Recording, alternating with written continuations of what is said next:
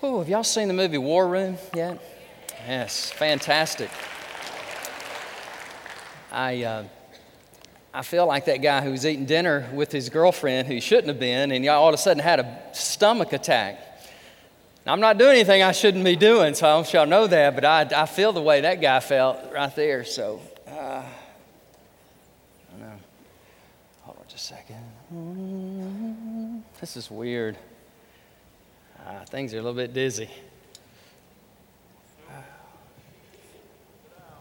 Yeah, I mean, I can't preach sitting down, y'all. It's awful. I just, I've tried to do that before, I can't.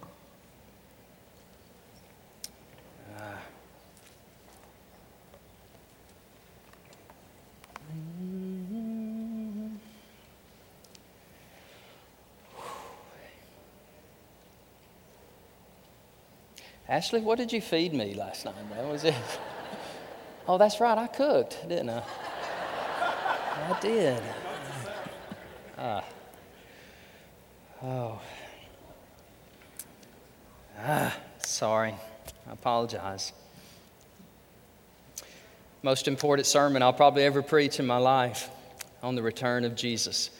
So thank you, Daniel, for your prayers. Let's just give it a let's give it a shot. Y'all ready? All right, let's turn in our Bibles. We'll start reading the Word of God. Maybe, maybe that'll get us through whatever this is.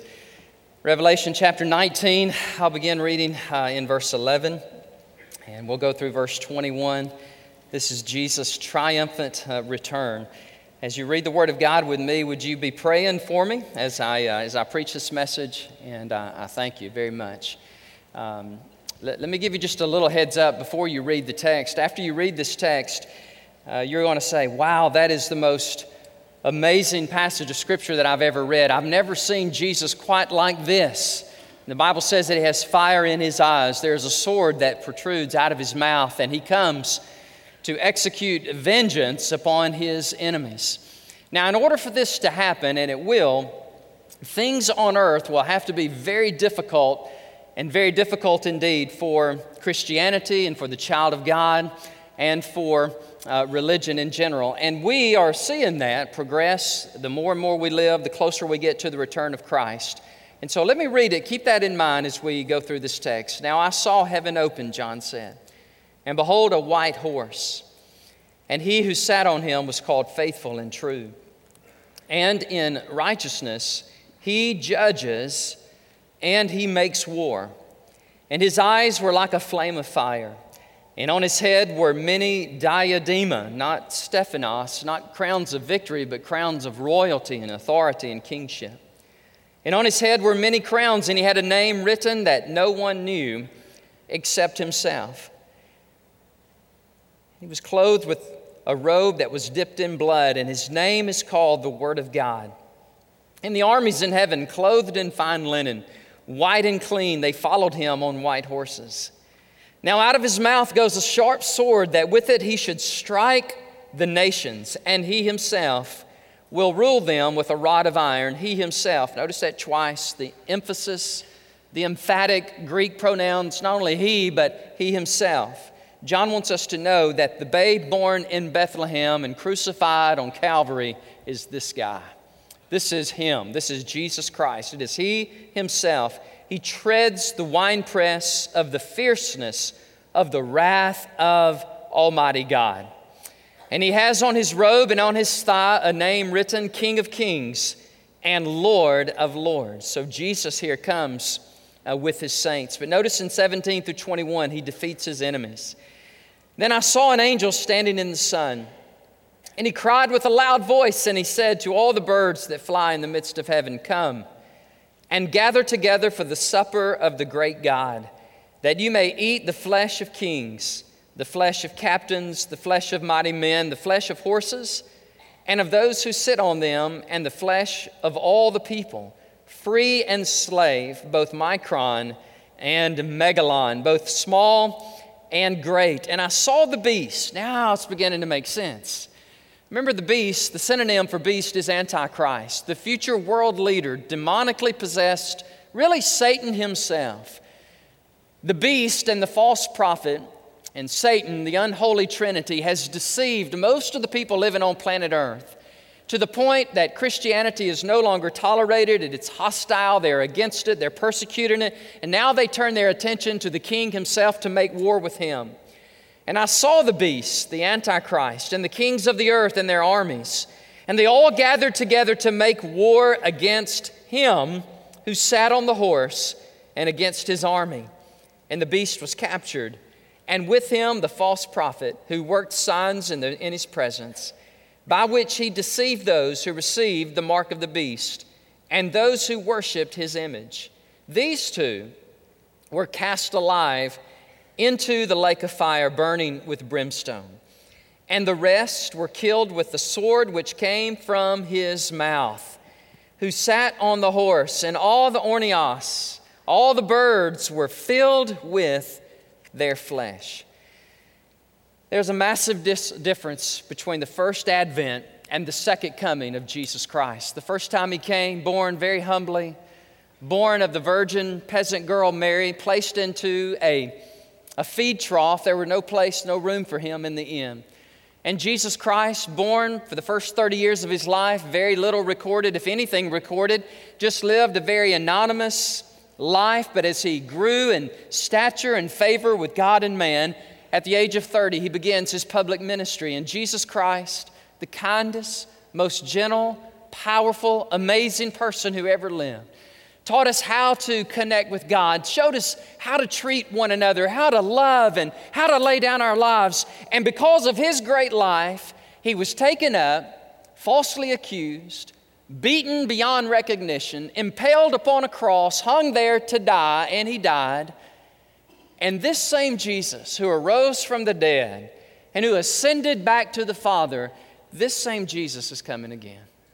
And John says he's coming in power and in great glory, and all of his enemies will be slaughtered. You say, but wait a minute. That's not the Jesus I know. You need to know this Jesus. Uh, he who was slaughtered will one day slaughter his enemies. As I was thinking about it this morning, I was thinking about the person who was going 125 miles an hour in a 25 mile an hour school zone, totally inebriated, texting. and the officer pulls him over and says, uh, Sir, you're in big trouble. And that man appeals before the judge, appears before the judge, and the judge looks at him and says, Sir, in light of all that you've done, here's what I want to do I want to pardon you, I want to forgive you. Go and do this no more. And that guy who's been arrested walks up to the judge, slaps the judge in the face, grabs the judge by the beard, and slams his face on the bench on the desk and walks out. Now, how would you feel if somebody were to do that? That's exactly what we've done to Almighty God. Jesus is coming back, the bumper sticker says, and boy, is he mad. And you know what? That's true. Would you be mad? Would you be angry at a world that you created and a world that you loved and died for has totally turned its back on you? I tell you what, guys, this is a, this is a powerful passage of Scripture. It, it's a text that is very riveting, very moving. Jesus is love, absolutely. Jesus is compassionate. Jesus is awesome. And Jesus has given you an opportunity to know Him today as your friend and as your Savior, because one day he will indeed be your judge. You know why this is so strange for us today? Part of it is because we don't believe it, and part of it is because we don't know our Bibles. But I'm here to tell you today this same Jesus is coming again, and I'm so delighted that I know him as my Savior and my King. It's nothing that I've done, it's because of his mercy and grace that he saved me and changed me and made me a herald, a proclaimer, a preacher of the gospel. Let me, let me share a little few of these things that are going on in our world and I think it'll help set the scene as to Revelation 19. Not long ago, I was knocking on doors in our neighborhood, and a gentleman told me, Get your trash, take your trash, and get off of my property. I don't want to hear about your church. And it's just right down the road here, right, right in the Great Hills neighborhood. Take your trash and leave me alone. Kim Davis has been arrested and she's placed in jail because she refused to give same sex marriage license. And a guy caller in Austin, Texas called in and said, People, we have got to get over religion. It's ridiculous. Religion is nothing but a bunch of myths. The Bible is not true. This is a, local Austinite calling in saying it's a bunch of phony hogwash, and that lady should never be put in prison because she should never even believe that junk because that none of it's true. We just need to get over religion, is what he said. Then I read this week that a, that a man with his male anatomy walked into a dressing room at a gym and he began to undress.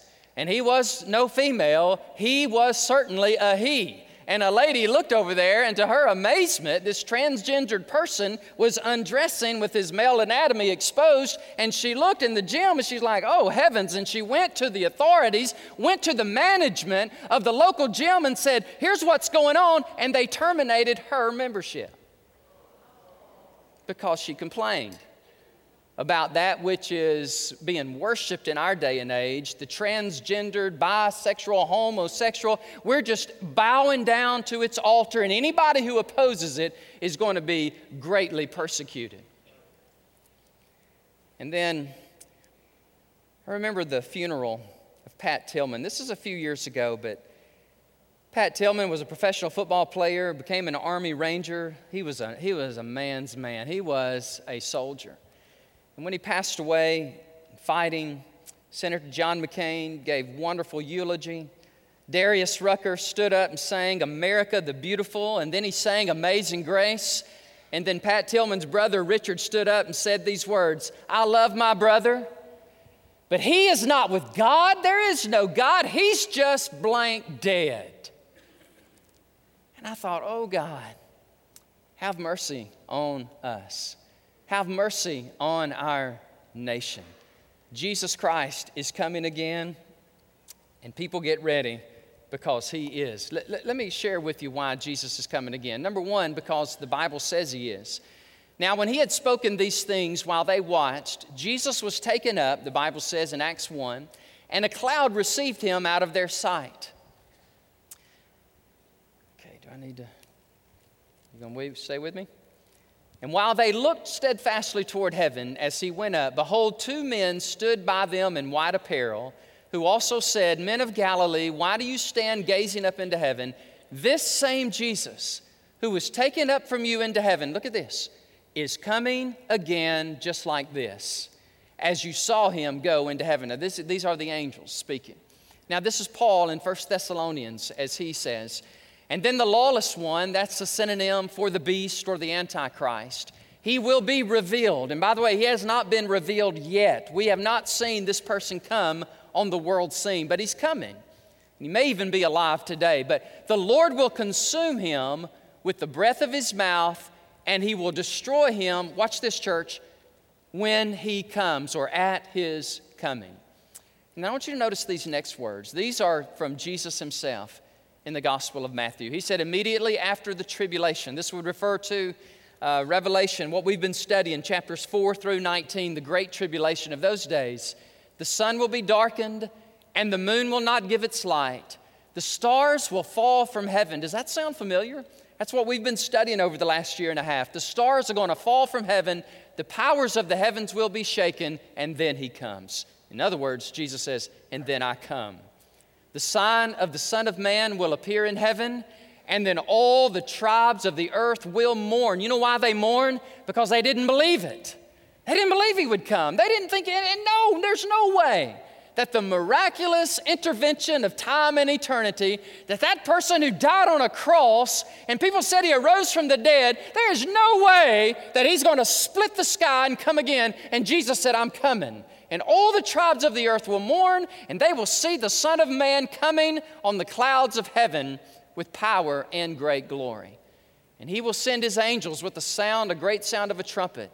They will gather together his elect from the four winds, from one end of heaven to the other. So Jesus is coming again. I don't know what it does for you, but it motivates me to live for him, and it inspires me, especially in our day and age in our very post Christian, almost anti Christian culture. It inspires me and motivates me to stand on the shoulders of those who have gone before me and stand up and preach the Word of God in season and out of season when people want to hear it and when they don't want to hear it. First of all, in your notes there, if you'll notice, Jesus, he returns with his saints. Verse 11 says that heaven is open. If you remember in Revelation chapter 4, verse 1, it says that heaven was open. And that time, it says heaven was open for John to come up and look in, but this time heaven is open for Jesus to come out on his white steed. He is not on a beast of burden. He's not on some jackass or some mule. No, not at all. Jesus is riding on a white stallion, a steed, and he comes with his saints here uh, to planet Earth.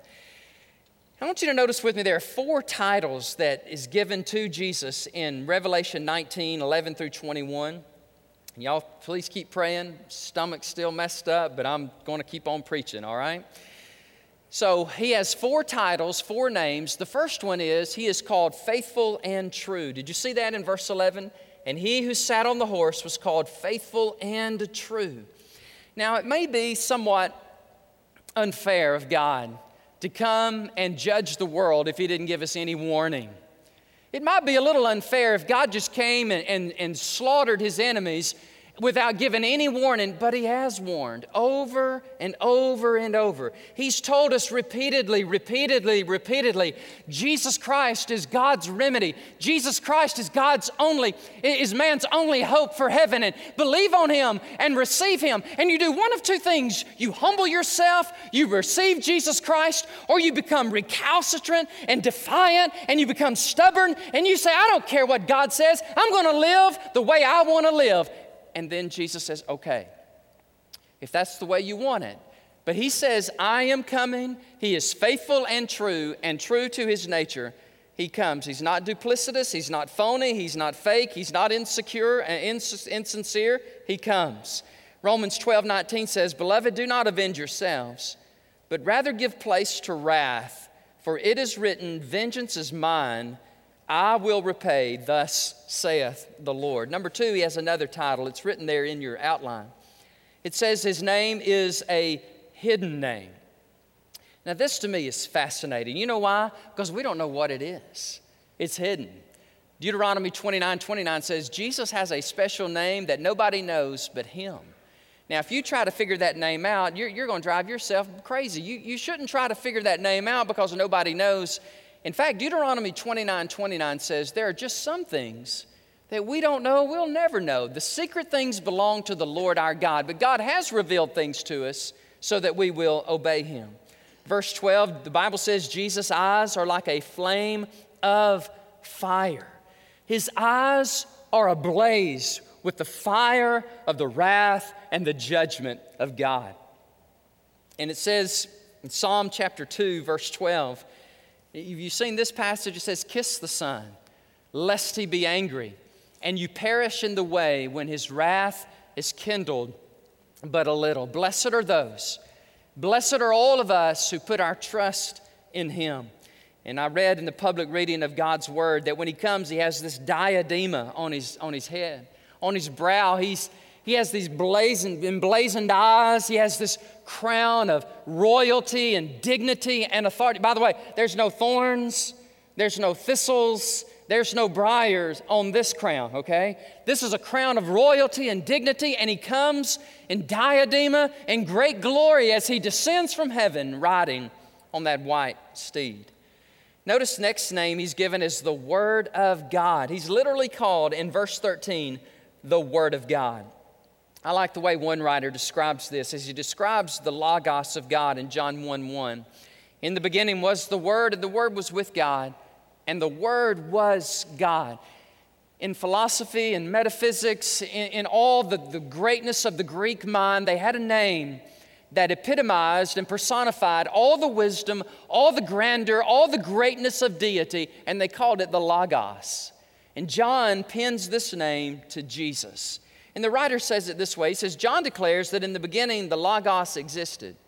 He is none other than God Himself, not only bringing the Word, but incorporating the Word in His person, in His life, and in His being.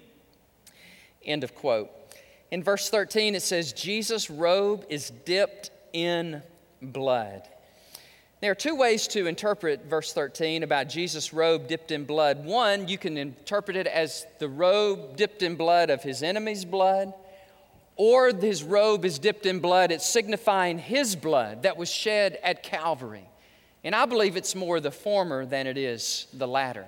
And the reason it is is because Isaiah 63, 2 and 3 teach us this. Isaiah 63 says, Why is your apparel red? And why are your garments like one who treads in the winepress? I have trodden the winepress alone, and from the peoples no one was with me, for I have trodden them in my anger and trampled them in my fury. Their blood is on my garments, and I have stained all of my robes. Mine eyes have seen the glory of the coming of the Lord. He is trampling out the vintage. Anybody? We know it, but we don't know it. We know that, but we don't know that. Where the grapes of wrath are stored, loosed the faithful lightning of his terrible swift sword. His truth is marching on. Dr. Robert Thomas says in Isaiah 63 1 through 6, the Messiah will slaughter his enemies. Their blood will splatter on his clothing during the process. It is comparable to grape juice splashing on the wine treader in the wine press. But verse 14 says, He comes, and at His return, He brings the saints of God with Him. We are in His victorious train. We don't have to say anything, we don't have to do anything, because the person riding on the white horse, He slays His enemies, He rules the day. Verse 15, again, twice it says, He Himself, twice, He Himself, He Himself will do these things. And finally, the fourth title or appellation or designation given to the person riding on the steed is, is this word He is the King of Kings and the Lord of Lords. Now, I don't have a tattoo, but if I were to get one, I would base it on this passage of Scripture. so, you know, so the Bible doesn't teach tattoos. Well, it might because it says he has emblazoned on his robe and on his thigh, King of Kings and Lord of Lords. Now, it may be emblazoned just on the robe, but if I'm reading this correctly and literally, it's emblazoned both on the robe and on his thigh. And a lot of you teenagers are going to go out and get a tattoo and say, Brother Danny said, I could get a tattoo. And, you know, parents, I, I don't have one, by the way. I don't I don't have any tattoos. I got birthmark, and chicken pox holes, but I don't have any, any tattoos. But Jesus just might have this tattoo. It says, and on his robe, look at it, verse 16, I didn't make it up, and on his thigh, there's a name written King of Kings and Lord of Lords. Philippians 2 9 and 10 says, in your same Bible, it says, everybody ever born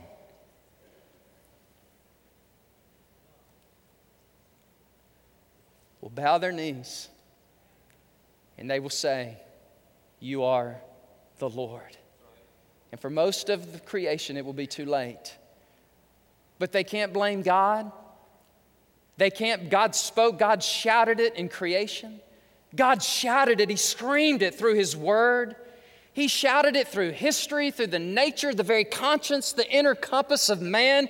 God did everything possible to bring us to Himself. But most of the planet, most of the world will say, Thanks, but no thanks, I'm not interested. But there's coming a day that every single solitary soul born from Adam and Eve to the very last baby born, they're all going to bow down and say, Jesus Christ is Lord.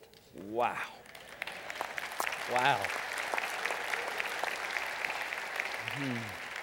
So he comes with his saints. Number two, he defeats his enemies. Verse 17, again, we see angels play in a very prominent role in the apocalypse.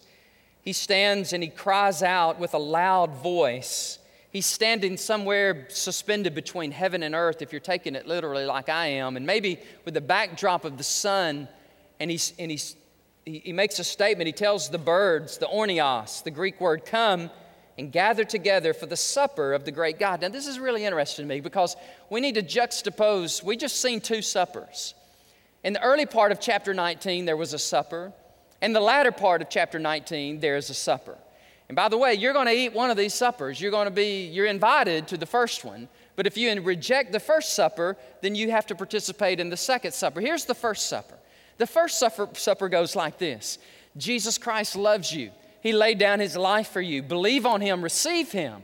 Be born again. Have your sins removed and cast into the depths of the ocean. As far as the east is from the west, God will remember them no more because when He looks at you, He will see His Son and His royal blood will be coursing through your body and you will be as clean as the driven snow and you will stand forgiven before God. And you come into this banquet, this feasting of Revelation 19 and you're there with Abraham, and you're there with Moses, and Peter, and James, and John, and all the saints of God, and, and you're there with the persecuted church, men and women. At this very moment in time, are being butchered and slaughtered because they name the name of Jesus Christ. And so God invites us, He says, Come to this supper and be born again and be blessed forever. And we say, Yes, Lord. And we're invited and, and we come. But if we say, No, Lord, I don't want that. I don't want no bloody religion. I don't want any of this. If I want to worship, I'll worship who I want to worship, and I'll worship Muhammad, or I'll worship Buddha, I'll worship Confucius, or I'll just go to South Asia and find me 330 million gods, and I'll worship any of them and all of them, but I don't have to worship just you, and I'm going to do what I very well want to do. And you do that, and you pay the price. You are forever dying a death of hell in your sins. And you say, but really, I, you know, Brother Dan, I'm, I'm more into multiple choice. I mean, I, I'd kind of like, I'd like many options here for my religion, you know, and, and so I just, I, I, I want Jesus and some, some others, but there really is no other. Man, what an unpalatable, unpopular message in the 21st century. In years gone past, when a pastor would preach a message like that, there'd be a holy hootenanny going on in America. People would be shouting. People would be saying, Man, that preacher, he's preaching the Word of God. I know it's hard. I know it's difficult, but man, that's the truth. But there's a holy hush, there's a silence. Because some of you are looking at me like, He's lost his ever loving mind. I mean, I thought he was educated. I mean, he, he sounds like some country hillbilly. Bun- you know, it's kind of like when Billy Graham was interviewed a number of years ago. Mercy, hold on. He was interviewed, and, they, and, and the guy looked at him and he says, Are you crazy? Do you really believe this? Are you trying to take our country back 50 years? What's wrong with you? Billy Graham said, I'm trying to take us back 2,000 years. I'm trying to take us back all the way to the cross. So Jesus defeats these enemies. This is the battle of Armageddon, and it has not happened yet, but it is coming.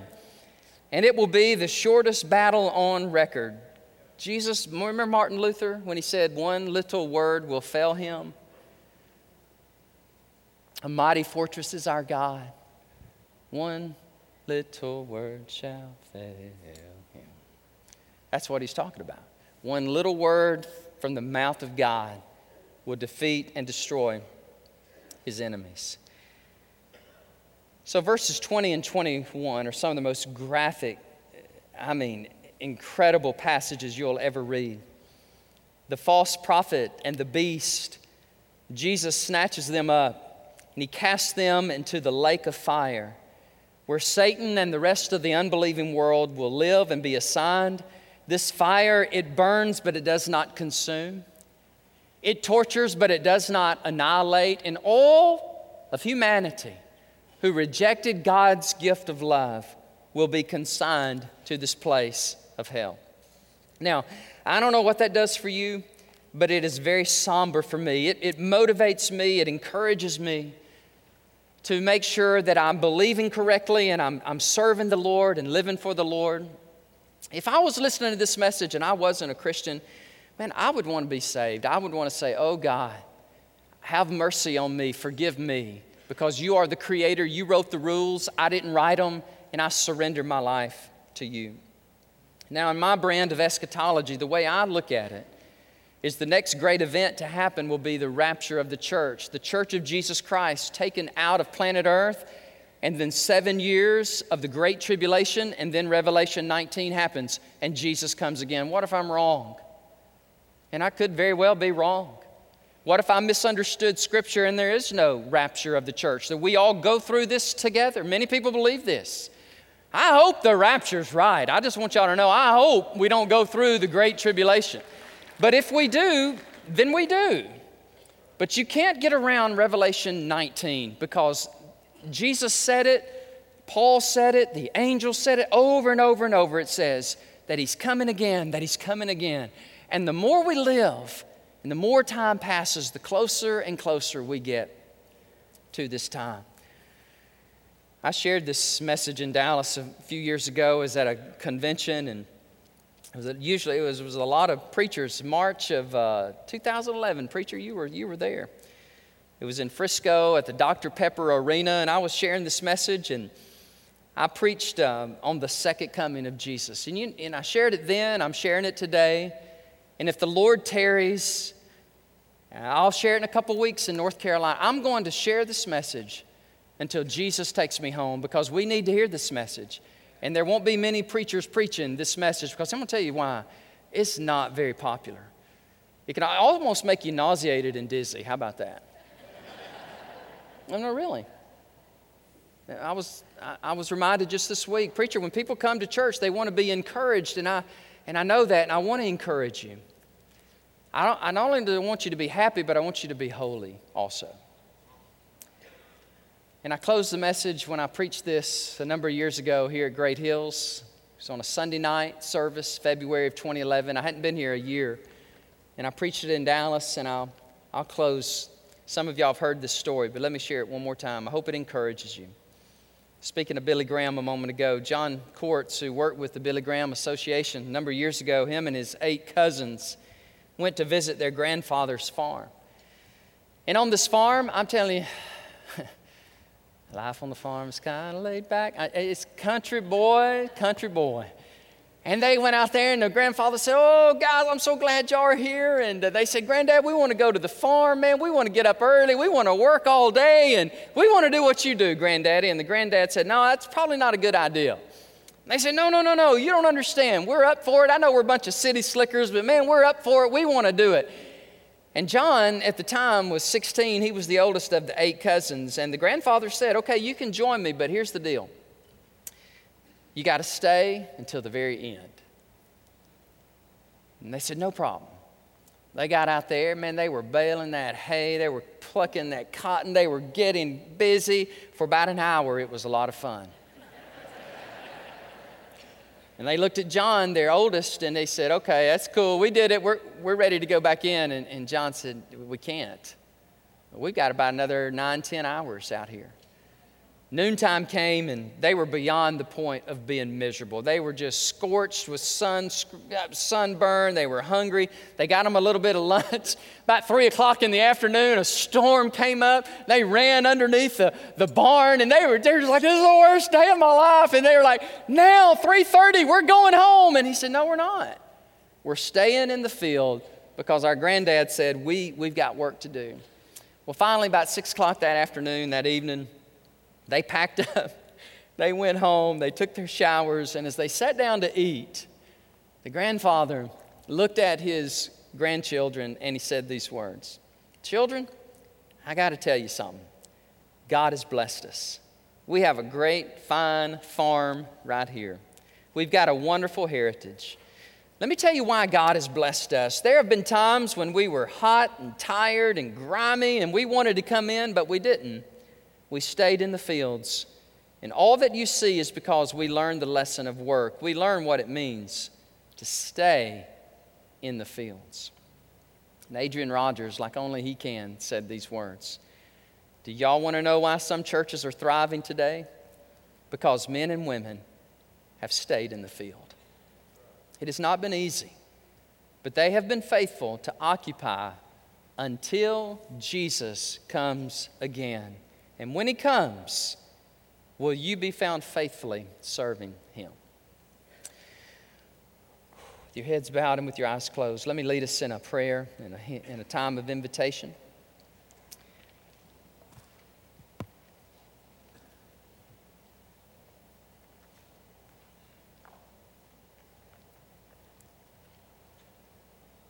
Just ask you to bow your heads, close your eyes. Our music team's going to come, they're going to lead us in a song. We'll stand and we'll invite you to give your life to Christ, to believe on Him, to surrender to His kingship, to His royalty, to His authority. There's nothing malevolent, there is nothing sinister in Him at all. He is gracious, He is kind, but He is true. He is just and righteous altogether. And He is inviting you, He is pleading with you. He is pleading with you through the power of the Holy Spirit to be surrendered to God, to give your life to the Lord. And I invite you. If there's never been a time in your life when you gave your heart to Jesus Christ, I invite you to do it now. I'm not trying to threaten you. I'm not trying to intimidate you. I'm not trying to manipulate you. I'm just trying to tell you what the Bible says is going to happen. There's an everlasting hell to be avoided, there's an everlasting heaven to be enjoyed, and you get to make the decision. You get to decide today. For some of you, I, I really believe this is probably your last chance. Your last chance. If you say no to Jesus today and walk away from here, you're never going to say yes. Because your heart is not going to get any softer than it is right now. And Jesus is pleading with you, He is tenderly calling you to surrender your mind, your volition, your will to Him because He created you, He owns you, He loves you, and He invites you to be His child forever and ever. Would you do that now? Would you admit to God that you are a sinner? Tell Him, Lord, I am a sinner. And I deserve hell, but Lord, I want you to forgive me of all the things that I have done. And I give you my life. Lord, I give you my past, as tainted and as dastardly as it is and all the things that I have done that have offended you, a holy God, I ask you to forgive me with your blood, Jesus, that you shed for me on the cross. And friend, that's all you got to do. That's it. You don't have to give money. You don't have to jump and turn somersaults. You don't even have to get baptized. You, you, you, all you have to do is believe in Jesus Christ, turn from your sins, and give Him your life today. And I invite you to do that today. Others of you that know the Lord, you, you're born again, your, your name is recorded in heaven. And I just want to encourage you, as I'm encouraging me, let's take people with us. Man, let's share this story. Let's tell people, yeah, but Brother Danny, they're going to laugh in my face. But that really, that's, that's up to them. That's not up to you. God has not called us to convict anybody or change anybody. God's just called us to tell the story. And we'll let God handle them and let them answer for themselves. So I'm inviting you, as I'm inviting myself today, afresh and anew, to be bold, to share the gospel, to live the gospel, to tell all that will hear that there is a God and He loves them and He desires to redeem them if they will repent and believe. So, Father, we thank you for this day. We thank you. We thank you for Great Hills Baptist Church. Lord, thank you for this church. For 60 plus years has been shining brightly in the city of Austin. And we ask you, God, to give us favor as we continue. Lord, we want to shine until you come again.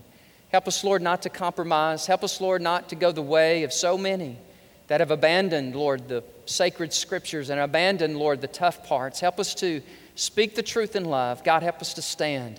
When so many are falling, God, help us to stand. Be strong, not haughty, not proud, not arrogant whatsoever, but Lord, humbly stand and preach the gospel of Jesus Christ. Preach it to the nations in season and out of season. Lord, we're praying today that there would be an, an ingathering of your people. That God, in your sovereignty and in your election, God, those that are going to be saved, Lord, I thank you that they're going to be saved. And, and, and Lord, the hell can't stop it. So I just rejoice today, God, of those that you will call and they will answer that call. In Jesus' name I pray. Amen.